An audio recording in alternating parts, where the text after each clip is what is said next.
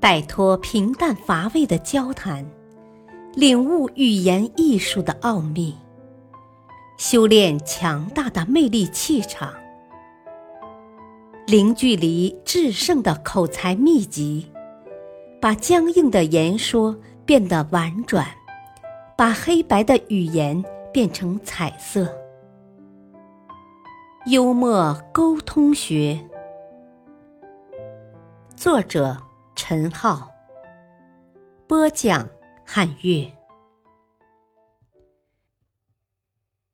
第二节：极致幽默情人，恋爱不再平淡无味。缺少幽默，爱情太平淡。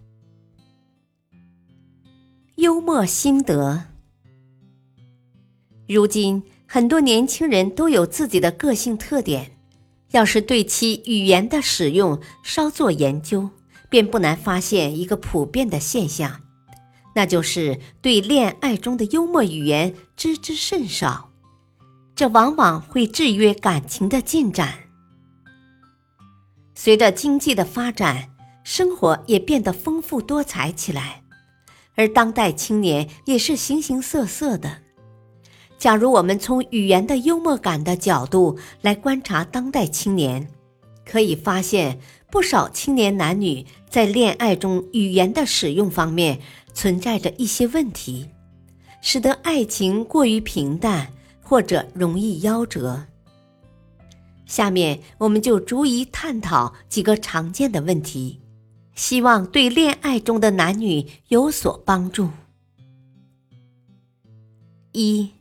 对心上人唯命是从。相声《虎口遐想》中有一段经典的台词，说的非常幽默。甲说：“你说，如果我有个对象的话，我能星期天没事儿跑这儿来看老虎玩来吗？”乙说：“啊，那怎么就不能来呀？”甲说：“怎么不能？”搞对象的小伙子，你们说说，你们搞对象，你们到了星期天，谁不上丈母娘家去干活呢？乙说：“是这样吗？”甲说：“是这样吗？我跟你讲，我们家老二自从搞对象起，人家丈母娘家再也不用雇保姆了。”乙说。那这么说，你就愿意当着保姆？虽然仅仅是段相声，并不是某青年的真实话语，但内容却既真实又充满幽默感。不少青年为了获得心上人的爱，表现得很驯服、唯命是从、有教必应，有的甚至毫无主见，没有任何原则。这往往会让追求者失去自我。二，醉心于甜言蜜语。前几天在网上看到一则厨师的情书的幽默小故事。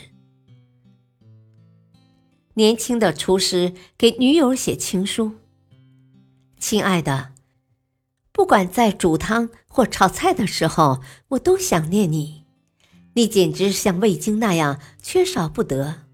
看见蘑菇，想起你的圆眼睛；看见猪肺，想起你的红润柔软脸颊；看见鹅掌，想起你的纤长手指；看见绿豆芽，想起你的腰肢。你就像我的围裙，我不能没有你。答应嫁给我吧，我会像侍候熊掌那样侍候你。女友给他写了回信。我也想起过你那像鹅掌的眉毛，像绿豆芽的眼睛，像蘑菇的鼻子，像味精的嘴巴，还想起过你那像雌鲤鱼的身材。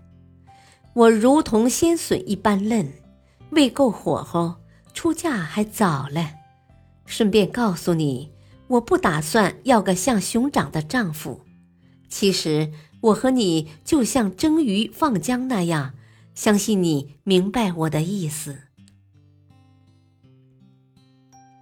现实生活中，这样的青年确实不在少数，总以为只有甜言蜜语才能传递爱意，才够甜，才有味儿，甚至不惜生搬硬造。就像这位年轻的厨师，想编成一篇充满甜言蜜语的求爱信。由于比喻不恰当，显得感情不真实，结果却适得其反。这个故事就对那些青年的甜言蜜语进行了善意的嘲讽。关于这方面的幽默是很多的，不知你是否听过“赴汤蹈火”？在给女朋友的信中，小伙子写道：“我爱你，爱得如此之深。”以致愿为你赴汤蹈火。如果星期六晚上不下雨，我一定去找你。由于甜言蜜语没有真实的感情基础，有的甚至直接从书本上抄袭词句，用其代替自己的语言表达，所以往往很难达到预期的效果。三。何时何地都直言不讳，真心的爱一个人，那么就应该在任何时候、任何事情上都讲真话，对其没有丝毫的隐瞒和做作。这种观点自然是正确的，但是也不能过于绝对化，更不能简单的理解为爱情就是真诚。比如。当谈论彼此的不足之处和需要评价对方的不足时，就要坦率与委婉相结合，直言与婉言互为补充。一位聪明的小伙子和一位漂亮的姑娘，他们互相爱慕着。小伙子刻苦学习，很有上进心，就是个子有些矮。在这点上，小伙子时常感到自卑。这一天，小伙子问姑娘：“啊，你觉得男子要身材高大才有魅力，是吗？”“啊，是的。”姑娘点头表示附和。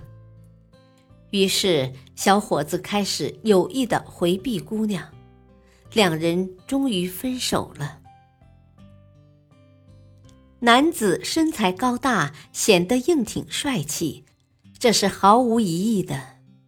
但是这位姑娘也可以委婉的表达出来：啊，男子高大是有魅力，可男子的最大魅力还在于他的聪明才智。矮人多为足智多谋之人，做大事业的也是矮子居多。假如这样幽默的说出。也许他们的爱情也不至于夭折。四，沉默少语。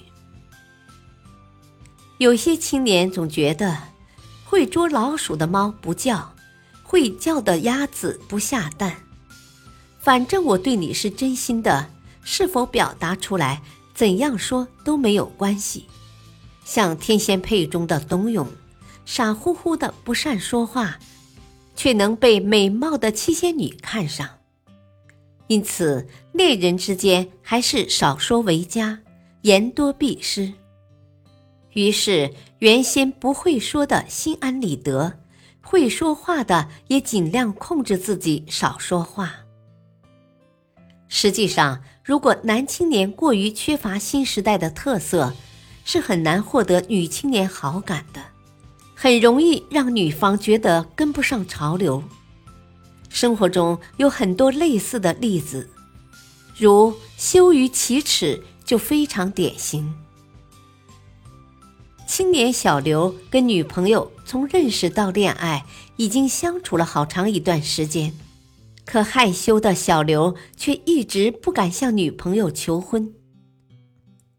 女朋友忍不住问道：“小刘。”你是不是有话对我说？小刘红着脸，吞吞吐吐的答道：“啊，是，呃呃，是的，我想呃，想问你，你愿意死后葬在我家的祖坟吗？尽管这则幽默更像笑话，但也说明像小刘这样的青年也太不善于辞令了，居然说出这种应该避讳的话，也不担心会使美满的爱情半途而废。感谢收听，下期播讲幽默口才，做最合格的情人。敬请收听，再会。